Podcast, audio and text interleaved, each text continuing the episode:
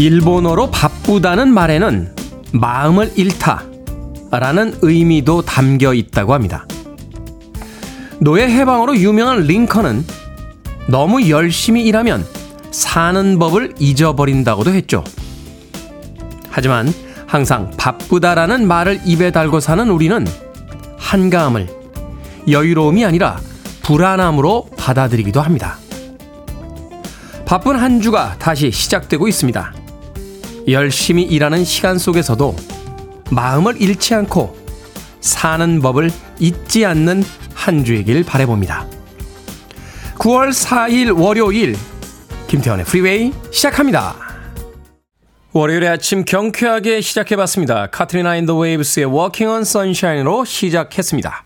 빌보드 키드의 아침 선택 김태훈의 프리웨이 저는 클 때 짜 쓰는 테디 김태훈입니다. 최윤정님, 밤새 잠을 설쳐 피곤하지만 활기찬 테디 목소리와 함께 힘차게 시작해 봅니다. 라고 하셨습니다. 저도 어제 잠을 몇 시간 못 잤습니다. 자려고 막 누우려고 하는 순간 케이블 TV에서 타짜3를 하는 바람에 영화를 보느라 잠을 몇 시간 못 잤더니 아침에 목이 좀 잠겼습니다. 양해해 주시길 부탁드리겠습니다. 자, K124861747님. 테디 좋은 아침입니다. 잘 잤나요? 화창한 부산 날씨 덥네요. 언제 가을이 올련지 기다리면 오겠죠? 라고 하셨는데 아침 저녁으로는 이미 가을이 도착해 있는 게 아닌가 하는 생각이 듭니다. 낮에는 좀 무덥긴 합니다만 가을이 손에 잡힐 듯이 다가와 있습니다. 자, 8120님, 테디 상쾌한 아침입니다. 오늘 하루도 자만하지 않고 오만하지 않는 착하고 겸손한 하루가 되게끔 테디가 기운을 주세요 하셨는데 방향을 잘못 잡으신 거 아닙니까? 대한민국 DJ 중에 가장 자만스럽고 오만하며 별로 겸손하지 않은 DJ에게 이런 기운을 달라고 하시다니요. 조금만 합시다. 조금만. 조금만 자만하고 조금만 오만하고 좀 착하고 좀 겸손한 하루가 되면 괜찮지 않을까요? 8120님. 1993님, 테디 안녕하세요. 차 기름 넣느라 6시 40분에 출발했습니다. 남편의 폭풍 잔소리를 들으면서요. 왜 미리미리 안 되는 걸까요? 라고 하셨는데, 지금 미리 넣으셨잖아요. 내일 쓸 기름, 모레 쓸 기름. 어제는 또 어제 할 일이 있었으니까 미리미리 안 된 것 뿐입니다. 너무 자책하지 마시길 바라겠습니다. 자, 바쁜 아침이 시작이 됐습니다. 각자의 자리에서 각자의 모습대로 이 월요일을 맞고 있습니다. 오늘 하루도 평화롭게 시작하시길 바라겠습니다. 자, 청취자들의 참여 기다립니다. 문자번호 샵 1061, 짧은 문자 50원, 긴 문자 100원, 콩으로는 무료입니다. 유튜브로도 참여하실 수 있습니다. 여러분은 지금 KBS 2라디오 김태현의 프리웨이 함께하고 계십니다. KBS 2라디오. Yeah, 김태현의 프리웨이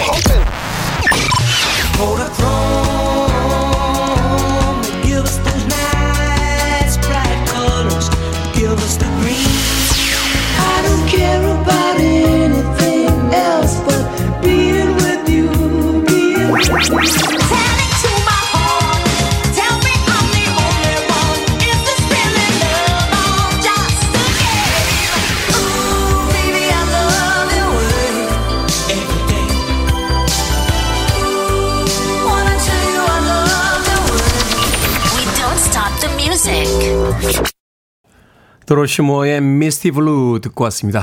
오늘처럼 서울은 지금 여의도 쪽은 비가 그쳐 있는 것 같습니다만 아침이 좀 흐린 날씨를 보이고 있습니다. 이런 날씨에 잘 어울리는 선곡이 아니었나 하는 생각이 듭니다. 한편은 조금 부작용도 있겠는데요. 이 음악 출근길에 듣고 계시면 아 회사 가기 싫다 하는 생각이 더 많이 드시지 않았을까 하는 생각이 드는군요. 도로시 무어의 Misty Blue 듣고 왔습니다. 자 송윤희님 테디 가족들이 아프면 제가 간호해 주는데 제가 아프니까 아무도 저를 간호해 주는 사람이 없어요. 너무 서운하고 서럽네요. 라고 하셨습니다. 엄마들이 아이들이나 남편분이 아플 때는 간호를 해 주시는데 엄마가 아플 땐 남편이나 또 아이들은 출근하고 학교 가버리니까 막상 빈 집에 혼자 있기 때문에 이렇게 외로움을 크게 느끼게 되는 경우들이 많죠. 성윤희님, 제가 있지 않습니까? 예, 마카롱 세트 보내드리겠습니다. 아, 아프고 우울할 땐 달달한 게 최고입니다. 마카롱이 무려 6개나 들어있습니다. 콩으로 오셨으니까 샵 1061로 다시 한번 이름과 아이디 보내주시면 모바일 쿠폰 바로 보내드리겠습니다. 짧은 문자는 50원, 긴 문자는 100원입니다.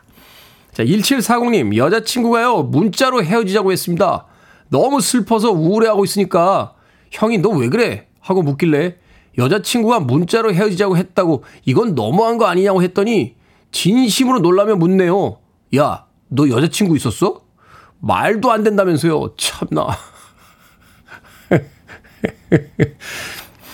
그러니까 어, 있는 듯 없는 듯 여자친구를 사귀셨으니까 여자친구가 헤어지자 그러죠. 1740님.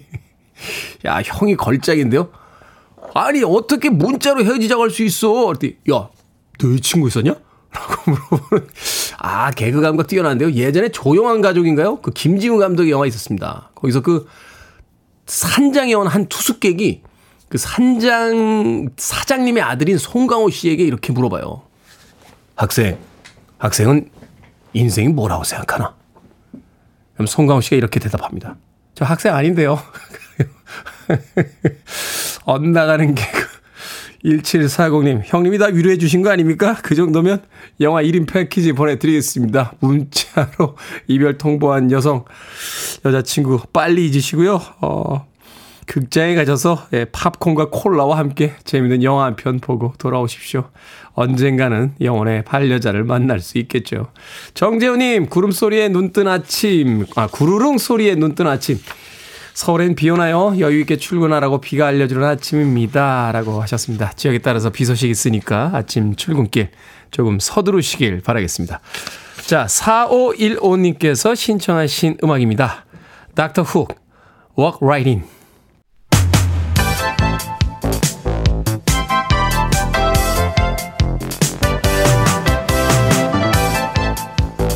이 시각 뉴스를 깔끔하게 정리해 드립니다. 뉴스 브리핑 캔디 전예현 시사평론가와 함께합니다. 안녕하세요. 안녕하세요. 전예현입니다. 자 지난 토요일 여의도에서 서울 서이초 사망 교사를 추모하고 공교육 정상화를 촉구하는 7차 집회가 열렸습니다. 그리고 오늘은 서이초 사망 교사의 49재 추모일인데 어, 많은 교사들이 추모의 시간을 가질 예정이라고요?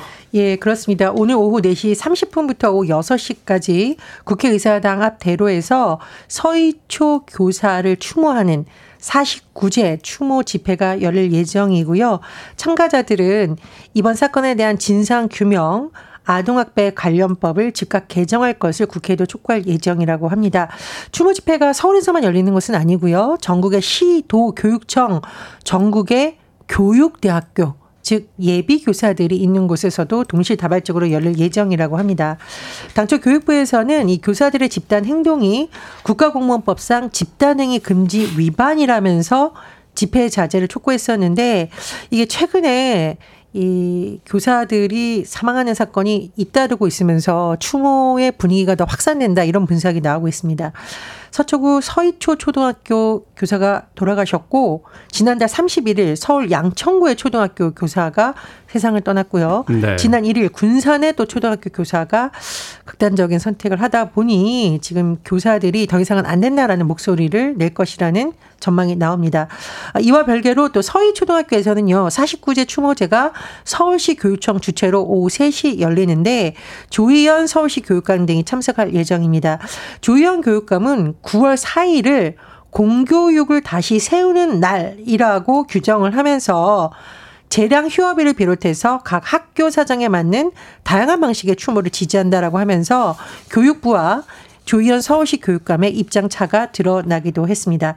어, 그리고 지난 주말 말씀해 주셨듯이 2일이었죠. 7차 집회가 여의도 국회의사당 앞에서 열렸었는데 주최 측은 10만 명 참가를 예상했다고 합니다. 하지만 네. 예상치를 넘어서 20만 명이 참가한 것으로 추산된다라고 하고요. 또 전국에서 교사들이 자발적으로 버스 600대와 비행기까지 대절했다. 이런 언론 아. 보도도 나오고 있습니다. 선생님들이 행복하지 않은데 아이들이 과연 어떤 교육을 받을 수 있을까요? 어, 서로 피해가 없도록 잘 좀 원만하게 해결이 됐으면 좋겠습니다. 일본과 중국의 갈등이 격화되고 있는데 중국 정부가 일본산 수산물의 수입 중단 사실을 WTO에 통보했습니다. 그렇습니다. 자, 순서를 한번 짚어보면은요. 일본 정부가 8월 24일 후쿠시마 제일원자력 발전소 오염수 방류를 시작하니까 중국 정부가 지난달 31일 WTO에 일본산 수산물 수입을 전면 금지했다라는 조치를 통보했습니다. 아, 후쿠시마 산이 아니라 일본산 전체를 그렇습니다. 금지했죠? 전면 금지하겠다라는 건데 중국의 주장은 이 오염수 방류로 인해서 건강과 식품의 안전에 통제 불가능한 위험을 준다라고 주장을 했다라고 하죠. 다시 일본 정부가 지금 맞대응에 나선 모양인데요. 중국 정부를 상대로 WTO 세계무역기구에 이 수입 금지를 즉시 칠판하는 것을 요구하기로 했다라고 합니다. 앞서 이제 중국과 일본의 왜 국민들 사이에서도 좀 감정적인 대응이 나오고 있다는 소식을 전해드리고 있는데 중국 내에서 일본인들에게 일본어 공공장소에 사용하지 마라 뭐 그런 이야기도 있더군요. 그렇습니다. 이제 이것이 이른바 이제 무역 부분으로까지 확산되고 있는 조짐이고요. 자, 우리 정치권에서도 대응에 나설 것으로 알려져 있습니다. 특히 이제 야당에서 굉장히 일본의 어떤 오염수 방류에 반발하고 있는데 더불어민, 더불어민주당에서는 일본 후쿠시마 오염수 방류를 어, 런던 협약을 위배한 것이라고 주장을 하고 있고요. 협약 당사국들에게 친서를 보내서 함께 공조하자 이런 것을 막아야 한다라는 주장을 펼칠 것으로 알려졌습니다. 네. 자, 국무총리 비서실장이 배우자의 수십억 원대 회사 주식을 백지 신탁하라는 정부 판단에 대해서 행정소송을 제기했습니다. 예, 내용이 좀 복잡하니까 순서대로 한번 정리를 해보겠습니다. 일단 박성근 국무총리 비서실장의 배우자는요, 서희건설 창업주 이봉관 회장의 장녀인데, 현재 회사 사내이사로 경영에 참여하고 있다고 하고요. 60억 원대의 서희건설, 계열사 주식, 채권 등을 보유하고 있다고 합니다. 그런데 자 우리나라의 주식 백지 신탁 심사위원회가 있는데 이곳에서는 직무 관련성 등에 따른 이해 충돌 가능성이 있다라면서 이 주식을 처분하거나 백지 신탁하라고 결정을 했습니다. 이에 대해서 박성군 국무총리 비서실장이 불복을 했는데요. 지난 2월 국민권익위 중앙행정심판위원회에 행정심판을 청구했지만 또 기각을 했습니다. 결국 법원의 판단을 받아보겠다라며 소송까지 제기를 한 건데 박 실장의 설명을 들어보면 본인은 국무총리 비서 업무만 하는데 이해 충돌 등의 위험을 이유로 기업 대주주인 배우자의 회사 취식을 처분하라는 것은 부당하다라는 내용입니다. 그런데 이런 사례가 현 정부에서 한 것만 있는 건 아니고요. 네. 대표적으로 유병호 감사원 사무총장도 배우자가 바이오 회사에 근무하면서 받은 8억 2천만 원어치 주식 등을 백지 신탁하라는 이 심사위원회 요구에 불복하는 행정소송을 제기해서요. 현재 재판이 진행 중입니다. 그러니까 공무원들이 이제 정부 판단에 대해서 행정소송을 제기하고 있는 거죠. 그렇습니다. 자, 8월 전기요금 걱정하는 분들 많으실 텐데요. 지난 8월 전력거래소에서 이뤄진 전기 거래량 역대급이라고 합니다. 전기요금 얼마나 나올까요? 아, 그렇습니다. 특히 사실은 이 산업용 전기보다는 가정용 상업시설에서 쓰는 일반용 전기 사용량이 예년보다 급증할 것이라는 전망이 나오고 있는데요. 지난 8월 진짜 더웠죠. 하루 최고 기온이 섭씨 33도 이상의 폭염일이 11일인데 어, 기상청 통계에 따르면 2018년 이후 가장 많았다고 합니다. 이런 영향을 반응한 것이라고 볼 수 있겠는데 에너지업계가 분석한 것에 따르면 8월 전력 거래소에서 이뤄진 전기 거래량 역대 여름철 중 가장 많은 5만 1천여 기가 와트 시로 잠정 집계됐고요. 이에 따라서 이른바 어, 냉방비에 대한 부담이 커질 것이라는 전망이 나오고 있습니다. 네, 저도 8월 달에 에어컨 꽤 썼던 것 같은데. 자, 오늘의 시사 엉뚱 퀴즈 어떤 문제입니까? 네. 중국과 일본의 갈등이 심화되고 있다는 소식 전해드렸는데요. 중1 하니 중학교 1학년 때가 떠올라 아. 드리는 오늘의 시사 엉뚱 퀴즈. 예전에는 급식 대신 도시락을 싸서 다녔습니다. 이것이 도시락 단골 반찬이었는데요. 물엿 간장과 함께 넣고 졸여서 단짠 단짠 맛있는데 친구 중에 이거 싫어해가지고 이렇게 골라내는 친구도 있긴 했죠. 자, 이것은 무엇일까요? 1번 콩자반, 2번 개차반, 3번 민심 2반, 4번 물반 고기 반. 정답 아시는 분들은 지금 보내주시면 됩니다. 재미는 오답 포함해서 모두 10분에게 아메리카노 쿠폰 보내드리겠습니다. 예전에는 급식 대신 도시락을 싸서 다녔죠. 이것은 도시락 단골 반찬이었는데 물엿 간장과 함께 넣고 졸여서 단짠단짠 맛있지만 싫어하는 친구들도 많았습니다. 이것은 무엇일까요? 1번은 콩자반, 2번은 개차반, 3번은 민심이반, 4번은 물반, 고기반 되겠습니다. 문자번호 샵 1061, 짧은 문자 50원, 긴 문자 100원, 콩으로는 무료입니다. 뉴스 브리핑 전희연 시사평론가와 함께했습니다. 고맙습니다. 감사합니다. 미국의 펑크락 밴드죠. 라몬스 I wanna be sedated.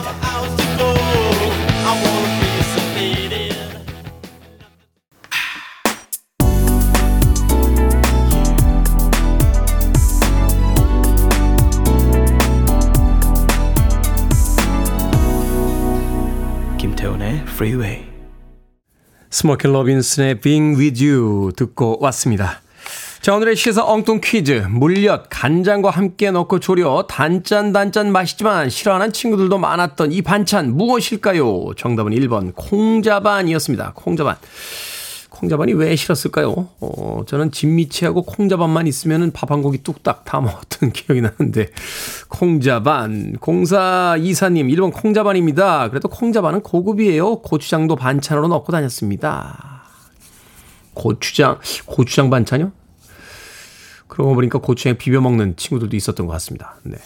정근도님 1번 공자 콩자반 어릴 땐 콩자반이 그렇게도 싫었는데 나이 드니까 콩자반이 맞나요? 어머님이 해주시던 콩자반이 그립습니다. 예전에 그 외국 음반 회사 일할 때요. 어, 외국에서 이제 해외 아티스트들이 와서 밥을 같이 먹으러 간 적인데 예. 반찬으로 콩자반이 나온 겁니다. 콩자반. 예.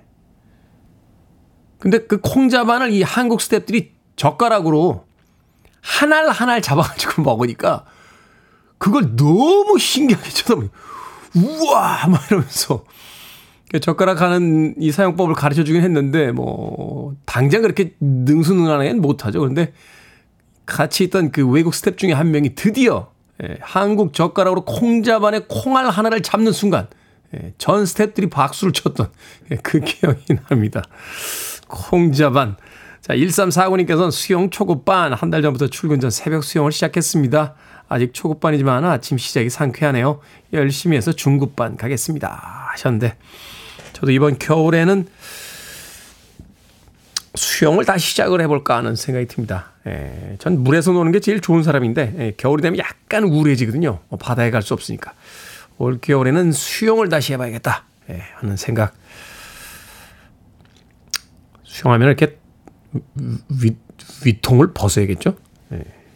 다시 생각해 보도록 하겠습니다. 다시 생각해 보도록. 1349님 수영 초급반. 자, 방금 소개해드린 분들 포함해서 모두 10분에게 아메리카노 쿠폰 보내드립니다. 당첨자 명단은 방송이 끝난 후에 김태훈의 Freeway 홈페이지에서 확인할 수 있습니다. 콩으로 당첨되신 분들 방송 중에 이름과 아이디 문자로 알려주시면 모바일 쿠폰 보내드립니다. 문자 번호는 샵 1061, 짧은 문자는 50원, 긴 문자는 100원입니다. 9022님께서요, 사진을 한 장 보내주셨어요. 테디, 7시 11분 0.1초에 3.86kg 딸이 태어났습니다. 아빠가 됐어요. 그동안 몇 번의 시험관으로 어렵게 찾아온 태명 행운이 보는 순간 세상을 다 가진 기분입니다. 출근길이 너무 행복하네요. 프리웨이와 이 기쁨을 꼭 나누고 싶습니다. 라고 하셨습니다. 얼마나 행복하실까요? 아내분에게 수고했다 하는 이야기 꼭 잊지 말고 하시길 바라겠습니다. 저도 축하해 드릴게요. 9022님. 행운이요? 네, 행운이 건강하게 잘 자라길 바라봅니다. 자, 장세영님. 민피디님, 태훈형님, 그루브원내 시절의 휴고입니다. 오늘부터 아버지 항암 치료를 시작합니다. 어느덧 저도 40살이 넘어갔네요. 형님들 처음 만났을 때가 20살이었는데 항암 치료 잘 받으라고 응원해 주세요. 라고 하셨습니다. 그게 벌써 20년 전인가요? 장세영 님. 20살이었던 청년이 40살의 중년이 됐군요. 아버님 항암 치료 잘 받으시라고 응원해 드리겠습니다. 꼭 완치되실 거예요. 그루브 온넷. 야, 그루브 온넷. 그루브 온넷. 네. 미니롱 PD하고 어, 그루브 온넷이라고 하는 예, 방송 지상파 방송은 아니었고요. 예, 그루브 온넷이라고 하는 정말 음악 중심의 예, 대한민국에서 가장 말 많은 DJ가 아, 이제 등장하던 그 전설의 프로그램이 있었습니다. 그러본 내 시절 기억해 주신 장수영님, 그러본 내 시절의 휴고에게도 다시 한번 고맙다는 인사 꼭 해주고 싶습니다. 라종선님, 안녕하세요. 오늘 테디 방송 소개시켜준 아내의 생일입니다. 저는 택배 일에서 이미 나와서 일하고 있는데 아내가 듣고 있을 것 같아요. 잠깐 짬내서 글을 남겨봅니다. 테디가 생일 축하해 주시면 너무 행복할 것 같아 글 남깁니다. 라고 하셨습니다. 라종선님의 아내분 오늘 생일 맞으셨다는데 제 방송도 남편분에게 소개해 주셨다고요? 진심으로 축하드립니다. 생일. 자, 자넷 잭슨의 음악 들려드리겠습니다. When I Think of You.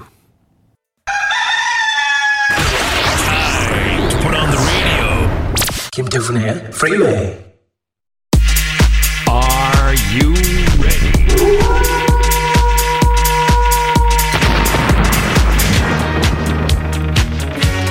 깔끔한 답변으로 최상의 만족을 결정은 해드릴게. 신세계 상담소. 김혜정님 친구가 자꾸 제 물건을 빌려가서 달라고 할 때까지 안 줍니다. 이제 빌려주지 않겠다고 단호하게 말할까요? 아니면 부드럽게 말할까요? 부드럽게 말하세요. 말은 부드러워도 안 빌려주면 되니까요 한영아님, 남편이 초등학교 친구들과 1박 2일로 캠핑을 간다는데, 나이가 50이라 집 밖에서 자면 고생할 것 같거든요. 보내도 될까요? 아니면 좋은 데서 자라고 할까요? 자기 하고 싶은 대로 보내주세요. 어머니, 남편이지 아들 키우시는 게 아니잖아요, 어머니.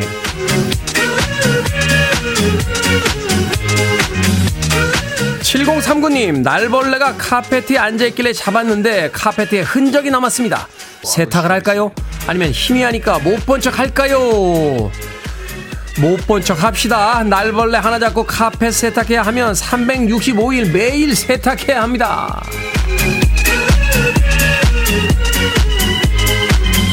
4901님, 동네 문화센터에 노래교실이 생겼습니다. 제가 진짜 음치에 박치거든요. 근데 배워보고 싶어요. 용기를 낼까요? 아니면 창피하니까 하지 말까요? 용기를 내세요. 노래교실 사람들은요, 다들 자기 노래 신경 쓰느라 남의 노래에 별로 관심이 없어요. 방금 소개해드린 네 분에게 선물도 보내드립니다. 콩으로 뽑힌 분들은 방송 중에 이름과 아이디 문자로 알려주세요. 여러분의 다양한 고민 기다립니다. 이 시간에 정성껏 상담해 드리겠습니다. 문자번호 샵 1061, 짧은 문자 50원, 긴 문자 100원, 콩으로는 무료입니다.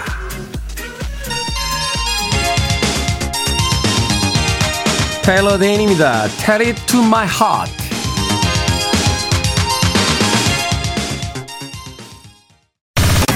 Listening to one of the best radio stations around. You're listening to 김태훈의 Freeway.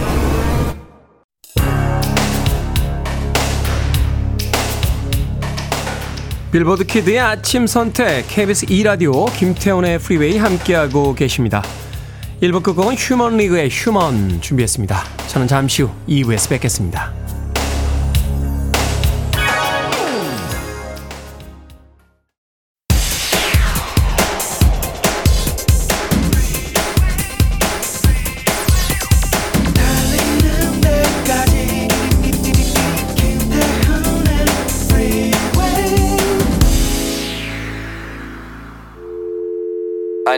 Arms around me. I need to feel your touch.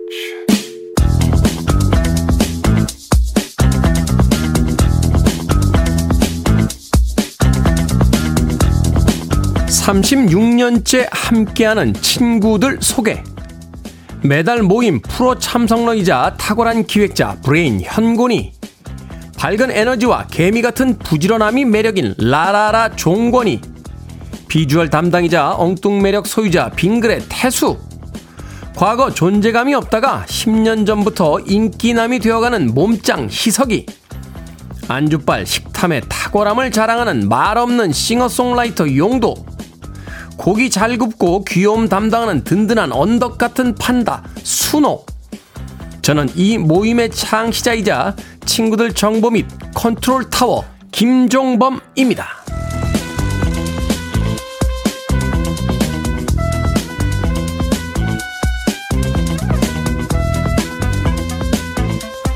뭐든 읽어주는 남자. 오늘은 청취자 김종범님이 보내주신 36년째 함께하는 친구들 소개 읽어드렸습니다. 김종범님, 고등학교 때 만난 친구들과 지금까지 한 달도 빠짐없이 모임을 갖고 계시다는데요. 그중 태수가 친구들 이름이 라디오에 나오면 소원이 없겠다라고 했다며 글을 보내주셨습니다. 설렘은 누구에게나 느낄 수 있지만 익숙함과 편안함은 오래된 관계에서만 느낄 수 있지 않겠, 않겠습니까? 익숙하고 편안하고 서로가 살아온 길을 기억해주는 친구들이 이렇게 많다니 정말로 부럽습니다. 로버트 파머의 Bad Case of Loving You 듣고 왔습니다. 김태훈의 Freeway 2부 시작했습니다. 앞서 일상의 재발견, 우리 하루를 꼼꼼하게 들여다보는 시간, 뭐든 읽어주는 남자. 오늘은 청취자 김종범 님이 보내주신 36년째 함께하는 친구들 소개 읽어드렸습니다. 이승재님, 이제 태수는 친구들 앞에서 소원 얘기 못하겠군요. 하셨고요. 김은숙님께서는 저도 35년 지기 친구들 아직도 만나요. 5년.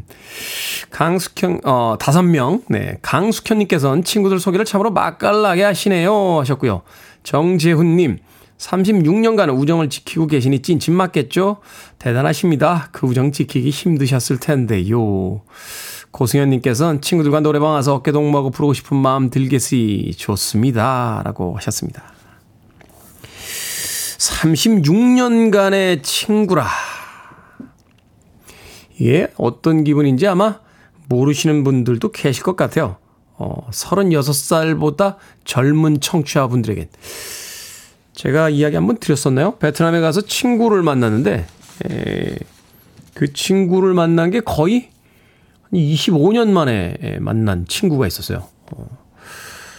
그때 그 친구의 아들이 어, 아빠 오늘 친구 만나러 가 25년 만에 라고 했더니 25년 만에 친구를 만나는 건 어떤 기분이야? 라고 하더래요. 어, 그 당시 그 친구의 아들이 16살이었습니다. 16살 인생에서 25년 만에 만나는 친구는 어떤 기분일까 궁금했던 거죠. 그런데 그 25년 만에 만나는 친구도 대단합니다만 36년째 매달 만나고 있는 친구들도 정말 대단하다는 생각을 해보게 됩니다. 김종범님 그 우정 영원히 계속되기를 진심으로 바라보겠습니다. 뭐든 읽어주는 남자 여러분 주변에 의미 있는 문구라면 뭐든지 읽어드리겠습니다. 김태현의 프리웨이 검색하고 들어오셔서 홈페이지 게시판 사용하시면 되고요. 말머리 뭐든 달아서 문자로도 참여 가능합니다. 문자 번호는 샵 1061, 짧은 문자는 50원, 긴 문자는 100원, 콩으로는 무료입니다. 오늘 채택된 청취자 김종범님에게 촉촉한 카스테라와 아메리카노 두 잔 모바일 쿠폰 보내드리겠습니다. I want it. I need it. I'm desperate for it. Okay, let's do it. 김태훈의 Freeway. 두 곡의 샹송 이어서 듣고 왔습니다. 김성철님께서 신청해 주신 니코 마샤스, 마샤스의 러프지 호이의 녹슨총이라는 뜻을 가지고 있죠. 녹슨총보다 더 좋은 것은 없다. 총이 녹슬었다는 건 전쟁이 끝났다는 걸 의미할 테니까 아마도 그런 평화에 대한 이야기를 담고 있는 곡인 것 같습니다. 알제리계 프랑스 아티스트로 알려진 앙니코 마샤스의 러프지 호이의 이어진 곡은 조르지오 어, 무스타키. 조르지오 무스타키의 일레 트로다 너무 늦었다 라고 하는 시간은 흘러갑니다. 사랑도 지나가고 모든 것들이 다 지나갑니다. 너무 늦습니다. 라고 이야기하고 노래하고 있습니다. 두 곡의 샹송 음악 아, 이어서 들려드렸습니다. 선선한 가을바람이라고 닉네임 쓰시는 분인데요. 피곤이 안 풀리네요. 테디님은 어떻게 푸시나요? 주말 근무는 새로운 줄을 많이 힘들게 합니다. 라고 하셨습니다. 피곤해지면은 이제 특징이 있죠. 몸이 이렇게 좀 굳고, 에, 눈이 이렇게 무겁고, 저는 물을 좀 이렇게 자주 마시고요. 어, 자주 움직입니다. 예, 음악이 나갈 때도 약간 일어서 있고, 예.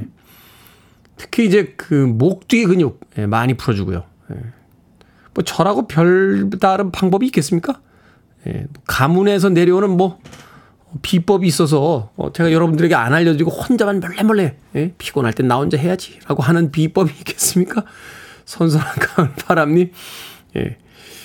예전에 이런 거 있었어요. 그 숨겨진 명곡. 아, 그럼 이제 막 저 같은 컬럼니스트나 평론가들이 나가지고 막 잘난 척 하면서 예전에 누가 냈던 판 중에 국내에는 거의 소개되지 않은 그 세 번째 앨범의 뒷면에 그때는 이제 LP 시절이니까 뒷면에 다섯 번째 곡 중에 이런 게 있습니다. 탁 틀어지면 어, 역시 노래가 좋군요. 아, 전문가가 골라낸 숨겨놓은 명곡, 숨겨진 명곡 막 대표적인 게 그런 게 있었죠. 그 서바이버의 뭐 어, 곡 제목이 갑자기 생각이 안 나네요. 어? 곡 제목이 갑자기 그 시, 시, 신 Since the World Began인가요? 네, 네 그런 곡이 있었습니다. 예. 그리고 그 블랙 사바스 이제 숨겨둔 명곡이 아니라 기억이 안 나는 명곡이. 블랙 사바스의 She's Gone 같은 곡들도 사실은 해외에서는 이제 알려지지 않은 곡인데 이제 국내에서 이 평론가들이 그 발굴해서 이제 우리만의 어떤 히트곡으로 이렇게 알려진 그런 음악들이기도 했습니다. 그런데요, 어, 21세기엔 그런 곡이 없습니다. 왜냐하면 이제 디지털 시대고 모두 인터넷으로 연결돼 있고 어떤 음악이든 영화든 자료든 검색으로 다 찾아낼 수 있는 시기이기 때문에 숨겨진 명곡은 없어요. 어, 명곡이라는 건 또 많은 사람들이 이미 듣고 있는 곡 중에 명곡인 경우가 많습니다. 아, 이야기가 다시 처음으로 돌아가면 선선한 가을 바람님, 저만 알고 있는 비법은 없다는 겁니다. 유튜브에 들어가시면 피곤할 때 이렇게 하세요 하는 의사분들의 아주 친절한 상담 내용들이 담겨져 있을 테니까, 네, 저의 비법보다는 전문가들의 비법을 들어보시는 게 어떨까 하는 생각이 드는군요. 이은희님, 친정엄마가 눈썹이 눈을 찌른다고 해서 오늘 엄마 모시고 안과 가기로 했습니다. 쉬는 날 엄마 병원에 갔다가 점심 같이 먹고 오려고요. 이 눈썹이 이렇게 안으로 휘면서 찌르시는 분들이 있더라고요. 이거 쌍꺼풀 수술 해야 된다는 이야기를 들은 적이 있습니다. 제 고등학교 동창 중에요. 그 고등학교 1학년 때 쌍꺼풀 수술한 친구가 있어요. 그 당시에는 남자는 물론이고요. 여성분들도 쌍꺼풀 수술을 그렇게 어, 많이 하던 시절이 아니었습니다. 예. 근데 안과에 갔더니 눈을 너무 이 찌른다고 해서 쌍꺼풀 수술을 권해서 그때 성형외과도 아니고요. 안과에서 했어요. 쌍꺼풀 수술을. 근데 그 안과 선생님이 정말 아, 명이셨습니다. 예, 좀 기가 막힌 쌍꺼풀 수술을 해서 그 친구는 그때부터도 예, 약간 그 왬의 앤드루 리즐리 비슷하게 생긴 친구인데 예, 그 쌍꺼풀로 참 오랜 시절 많은 여성들에게 인기를 얻고 살았죠. 방송 듣고 있냐, 진기야? 네. 자, 음악 듣겠습니다. Will to Power의 음악 중에서 Baby I Love Your Way 그리고 Freebird Medley 듣습니다.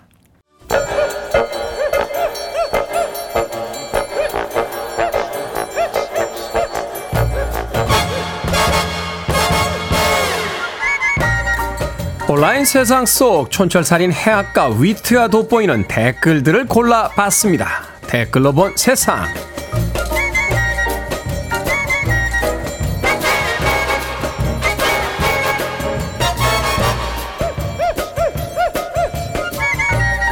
첫 번째 댓글로 본 세상. 몇 년 전부터 우리나라 배 음료가 외국인들 사이에서 숙취 해소 음료로 인기를 끌었습니다. 배를 알파벳 모양대로 읽어서 LDH라고 부르기도 했는데요. 얼마 전 전남 나주의 중소기업은 배 주스를 미국의 대형 유통 체인에 입점시키기도 했고 한국인 친구를 통해 나주배의 맛을 제대로 느낀 호주 청년들은 배 주스 브랜드를 만들기도 했다고 합니다. 여기에 달린 댓글들입니다. 두비두비님 술 마시고 배가라 마시면 속이 좀 괜찮아지죠. 그때 잠깐 자고 일어나면 숙취가 사라집니다. K 숙취 해소제라고 할 수 있겠네요. 이제이님, 배주스 고기 요리할 때 부어놨다 구우면 더 맛있는데 바로 제 불고기 비법이에요. 그렇죠. 영국의 스카치 위스키, 미국의 버번, 일본의 사케가 있다면 우리에겐 수백 가지의 숙취 해결 비법과 숙취 해소 음료가 있습니다.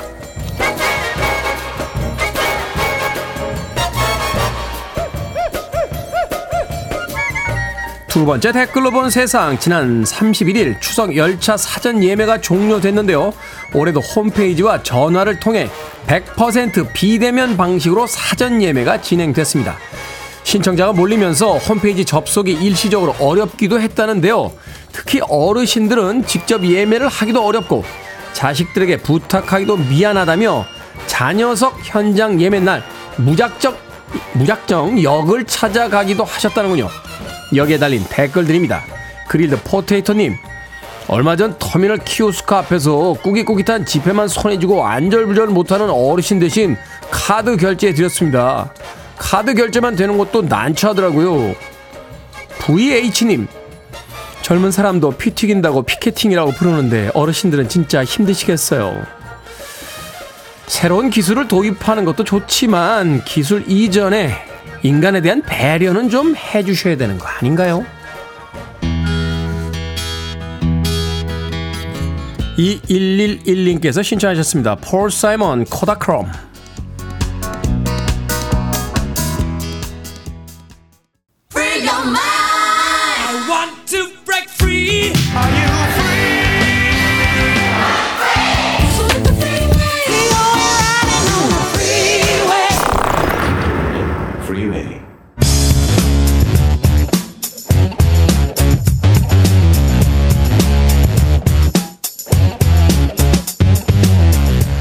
월요일은 과학 같은 소리 안에 이번에 말씀도 재밌지만 외모와 웃음소리도 인기 만점입니다. 과학 커뮤니케이터 궤도 씨 나오셨습니다. 안녕하세요. 안녕하세요, 궤도입니다. 우리의 찐의 청자 김보배님께서 머털도사 출연 또 안 하시나요? 궤도 지난주엔 빠지셔서 재미가 없었어요. 라고 하셨는데. 아이고 감사합니다. 제가 예정된 그 잠깐 그때 일정을 못 맞춰가지고 네. 이제는 앞으로 잘 맞춰갖고 문제 없이 계속 잘 나오겠습니다. 이미 잘 찍고 있습니다. 다음 회차부터는 계속 나오시는 거죠. 아, 그럼요, 그럼요. 네. 자, 오늘은 흥미로운 주제입니다. 히어로들의 각종 능력과 무기를 과학적으로 분석을 해 주신다고 했습니다. 그러니까 말하자면 마블이나 DC 코믹스 같은 또 최근에는 뭐 무빙 같은 드라마들이 이제 히어로들의 어떤 능력들을 보여주는데 너무 재밌어요, 무빙. 네, 이런 능력과 무기를 과학적으로 분석을 해 주시겠다. 자, 방송 들으시면서 여러분들께서도 평소 히어로들에 대해서 궁금했던 점들 질문해 주시면 궤도가, 아, 궤도 씨가 실시간으로 답변해 드립니다.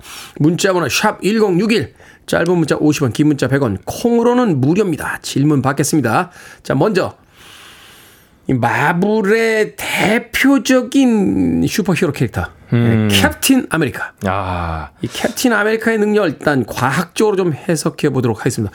이 캡틴 아메리카 굉장히 왜소한 체구였는데 주사를 맞고 음, 캡슐 안에 들어갔다 나오니까 그렇죠.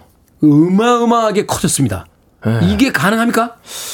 어, 일단은 되게 기념비적인 캐릭터가 아닌가. 음. 아, 능력치는 그냥 동네에서 싸움 좀 하는 형 수준인데 네. 나름 리더 역할을 많이 합니다.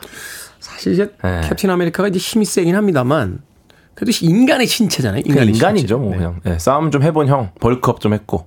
그래도 그 토르의 망치를 든 유일한 인간이에요. 그러니까요. 그게 좀, 그러니까 약간 망치도 좀 버그 아닌가 이거는. 아, 버, 버그였다. 네, 약간 버그 아, 인간이. 든 게 버그였다. 망치의 네, 망치 뭐 버그. 네. 룰을 지켜야지. 그러니까. 네. 그 원래 토르밖에 못 드는 건데. 그 캡틴 아메리카도 뭐 막 잘 뒤져보면 또 좀 안 좋은 부분이 많이 있을 거거든요 마음속으로.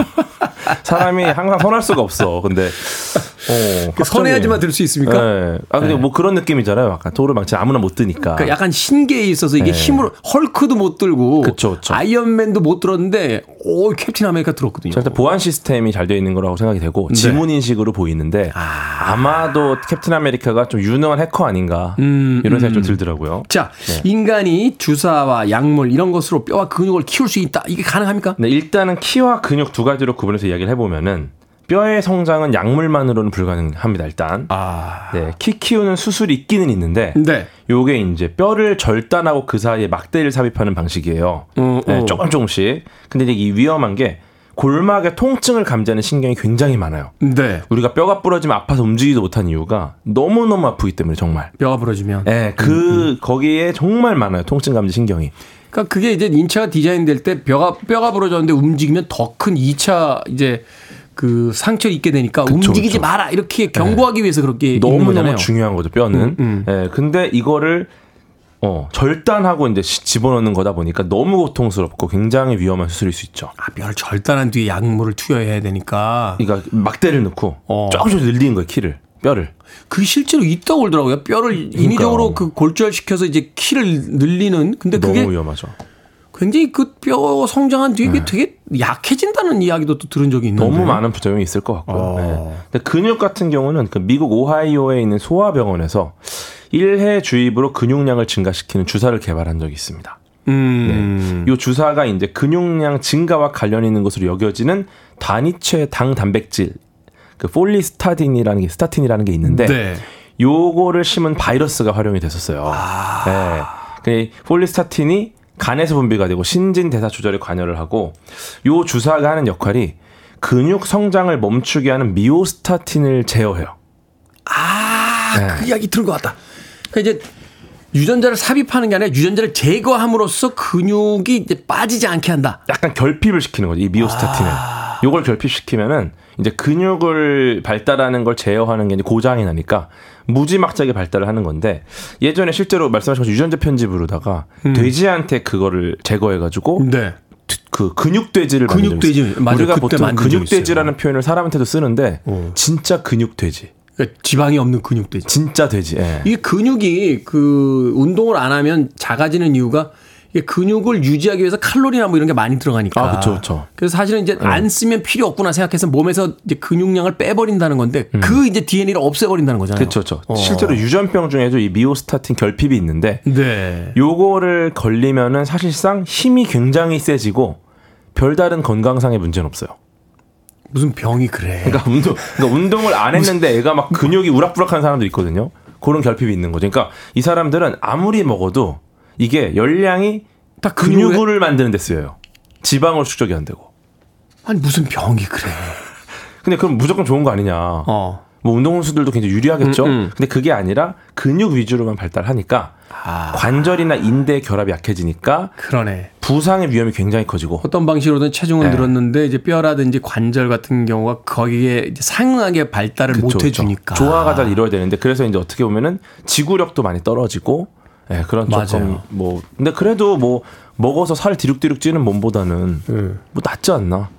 예. 그러니까 그러니 그런 생각이 좀 들더라고요. 그 병에 걸리려면 어디에 음. 가야 됩니까? 그거는 이제 유전이니까.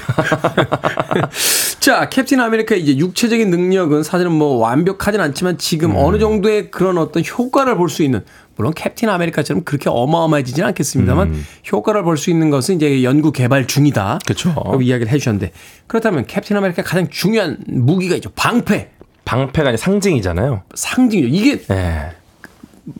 하여튼 지구상에는 어떤 네. 그 물질로도 파괴가 안 되잖아요. 그러니까 원래는 이게 무기하면 공격적인 무기여야 되는데 예를 들어 배트를 들고 있으면 무섭잖아요. 음. 근데 글로브를 들고 있는 사람이 안 무섭잖아요. 음. 근데 글로브로 두드려 패는 거죠. 지금 캡틴 아메리카. 아, 아침 방송에 두들겨 패다니요. 어, 예. 네.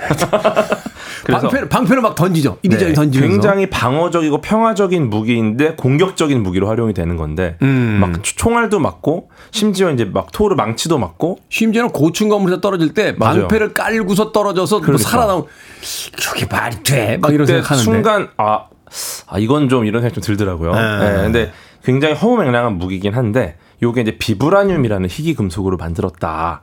그래갖고 이제 좀 약간 어느 정도 과학적으로 설명을 한 거죠. 와칸다에서 나오는 거잖아요. 이게 그 실제로는 우주에서 존재하는 게 지구로 떨어져서 네. 근데 그게 이제 와칸다 쪽에 많이 떨어져가지고 그러니까. 거기가 굉장히 풍요로워지죠. 그렇죠. 와칸다 네. 아프리카가 뭐 제일 부자하고 과학이 그쵸. 제일 발달해 있잖아요. 맞아요, 맞아요. 그래서 이게 가상의 금속이고 실제 존재하는 금속은 아닌데 영어식 발음이 이제 비브라늄은 아니고 vibranium. vibranium. 네, vibration에서 온 거라서 이 금속의 주요 특성이 진동하는 겁니다. 아, 그래서 vibra 네.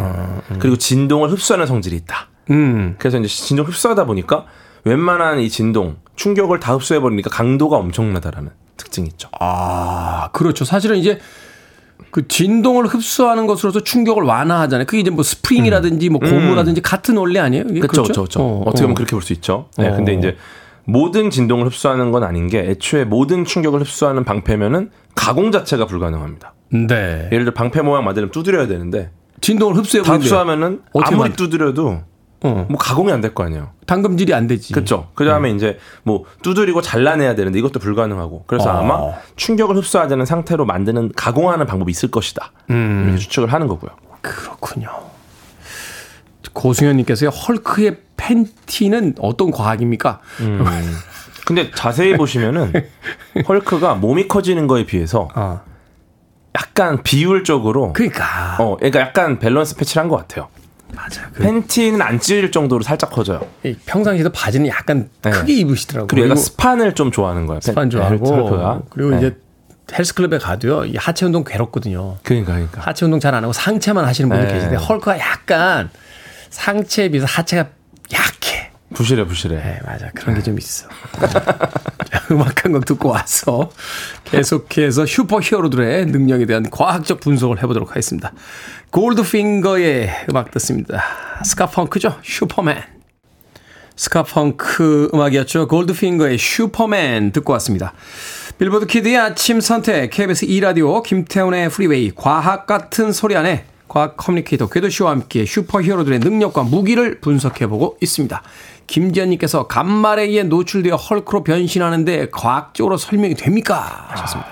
이게 좀 어려운 게 어쨌거나 이게 뭐 방사선에 노출이 된 거기 때문에 좋은 상황은 아니죠. 아, 그렇죠. 네, 근데 이게 돌연변이가 됐다라는 건데 사실 뭐 엄청나게 힘이 세지고 뭐 총알도 뚫지 못하고 예 근데 단백질이 돌연 변이가 됐을 때 과연 이 정도까지 가능할까 음. 예 근데 뭐 다른 능력보다는 그래도 조금 현실적이긴 해요 아, 그래요? 어쨌거나 뭐 엄청 밀도가 단백질이 높아져 가지고 막 총알도 못 뚫을 정도가 됐다. 거나 뭐 얘가 어쨌든 근육을 만드는 거다 보니까 엄청 힘 세지거나. 근데 예를 들어서 돌연변이가 일어나도 뭐 하늘을 날거나 음. 이거는 사실 단백질이 할 수 없는 일이거든요. 그렇죠. 그죠, 그죠. 하늘을 날거나 아니, 뭐. 헐크가 하늘을 날진 않아요. 좀 높게 뛰는 거지. 그쵸, 그쵸. 예. 거의 달 근처까지 뛰더라고요. 좀. 예. 그래서 근데 이제 이게 어려운 점은 돌연변이가 일어나서 단백질 할 수 있는 어떤 일을 할 수는 있지만 이게 무조건 긍정적으로만 변할까? 음. 예, 왜냐면 보통은 이제 부정적으로 무너지는 경우가 많기 때문에 맞아요. 예, 헐크가 운이 굉장히 좋아서 막 기가 막히게 마치 어 완전 유전자를 아주 유리한 방향으로만 설계한 것처럼 바뀐 건데 이럴 가능성은 매우 낮을 것이다. 그러니까. 네, 이렇게 좀 생각을 합니다. 물론 감마에 노출된 건 아닙니다만 스파이더맨에서 보면은 그 과학자가 음. 그 뭘 맞고 나서는 도마뱀이 되잖아요. 아 주사 같은 거. 그러니까, 네. 그러니까 방사능에 오염된 거미에게 물려서 스파이더맨이 되는 게 아니라 spider가 된 거야. 그러면 이상하잖아. 근데 좀 이상한 게- 스파이더맨이 아니라 spider가 돼버리면. 어. 네. 근데 이게 물렸을 때 변하잖아요, 스파이더맨도. 네, 사실 무는 걸로다가 내 안에 뭔가 유전적인 변형을 주긴 쉽지 않죠. 그렇죠. 예, 보통 무는 거미들은 이제 거기서 약간 독 아주 안 좋은, 나오죠. 음. 예, 안 좋은 그런 거를 이제 몸 안에 집어넣는 건데 혈관에 뭔가를 집어넣는 정도로다가 뭐 그렇게까지 뭐 크게 바꾸는 건 쉽지 않다. 네, 우리 민영 피디가 개인적인 궁금증으로 이제 영화 플라이 이건 이제 음. 슈퍼히어로물은 아닌데 이거는 이제 teleport로 이동해 가는 과정에서 파리가 같이 섞여 들어왔는데 아. 이 파리랑 사람이 분해됐다가 가- 하나 하나로 결합된 거예요. 아, 그렇죠, 그렇죠. 네, 이런. 영화는 사실은 그 우리가 이제 clean booth랑 음. 그다음 에 air shower를 왜 사야 되는지 아. 실험실에서. 예. 파리가 들어올 정도면은 이 위생이 굉장히 안 좋은 환경입니다. 그러니까. 예. 그런 환경에서 이렇게 정말 중요한 실험을 하면 안 된다. clean booth랑 air shower를 꼭 설치하셔가지고 그렇군요. 예, 먼지도 들어가면 또 먼지맨 되잖아요. 먼, 먼지맨. 자, 9785님께서요, 마블 매니아 초딩 아들이 엄청 집중해서 듣고 있습니다. 고개 끄덕이면서.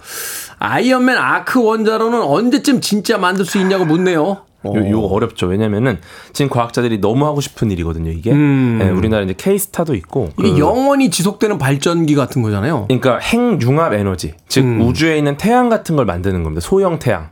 예. 그래서 이제 아주 작은 태양을 만들어서 요 태양 에너지를 쓰겠다라는 건데 네. 핵융합은 제- 굉장히 어려운 일이기도 하고 실제로 이제 핵융합을 성공했다고 해서 아크 원자로 돌아가잖아요. 네. 이게 초소형 핵융합로거든요. 예. 근데 이게 전기를 바로 빼가는 건 아니에요.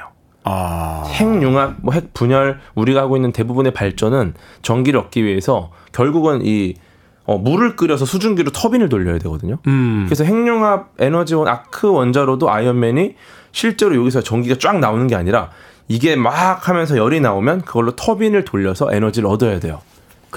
그러니까 등에다가 물탱크를 하나 지고 다니는 그렇죠. 그리고 이제 아마 초당 2톤씩 이렇게 쿨링도 해줘야 되고 사실상 아이언맨이 에너지를 얻기가 쉽지가 않죠. 그래서 아. 예.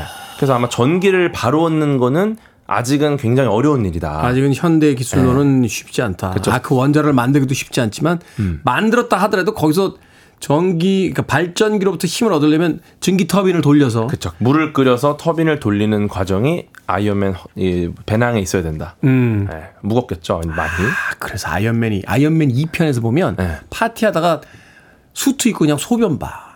아 그래요? 예, 물이 필요했던 거야. 아 소변 아. 본 것 같아요. 다음 질문으로 가겠습니다. 자, 엑스맨의 자비에 교수 프로페서 엑스는 텔레파시를 사용하잖아요. 음. 네. 이 텔레파시 연구, 이 텔레파시 연구는 사실 20세기에도 굉장히 주요한 연구 중에 하나인데 이게 과연 가능합니까? 텔레파시 같은 경우가 이제 다른 도구나 언어 몸짓 없이 생각을 감지하고 전달하는 의사소통 능력을 의미합니다. 네. 이 능력이 증폭이 되면은 이제 아주 먼 거리에서 가능해진다. 음. 이런 건데 실제로 1882년에 영국 심령 연구학회 창시자 중에 한 사람인 프레데릭 마이어스가 음. 요 그리스어로 먼 거리 텔레 그다음에 느낌 파스를 합쳐서 만든 용어입니다. 아. 먼 거리에서의 어떤 느낌 텔레파스. 네.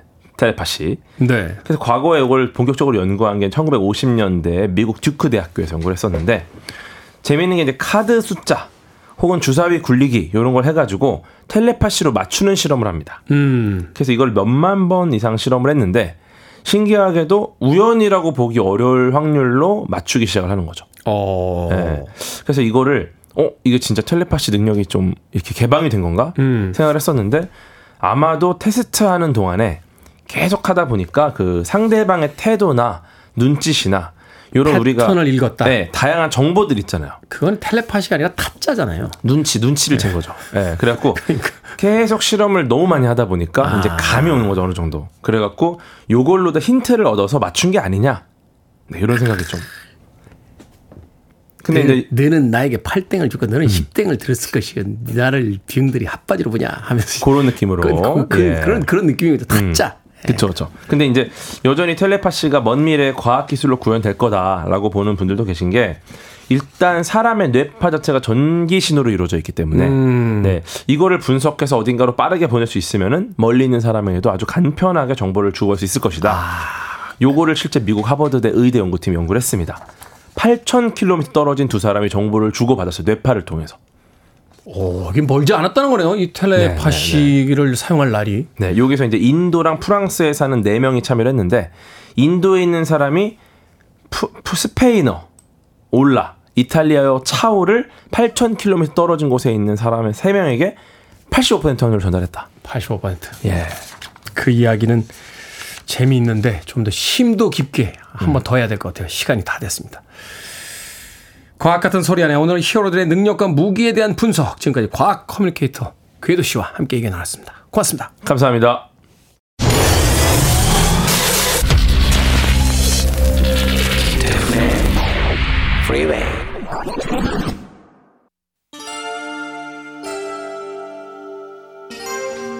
KBS 2라디오 김태훈의 프리웨이 오늘 방송 여기까지입니다. 오늘 끝곡은 쟈니 로간의 Hold Me Now 듣습니다. 편안한 하루 보내십시오. 전 내일 아침 7시에 돌아오겠습니다. 고맙습니다.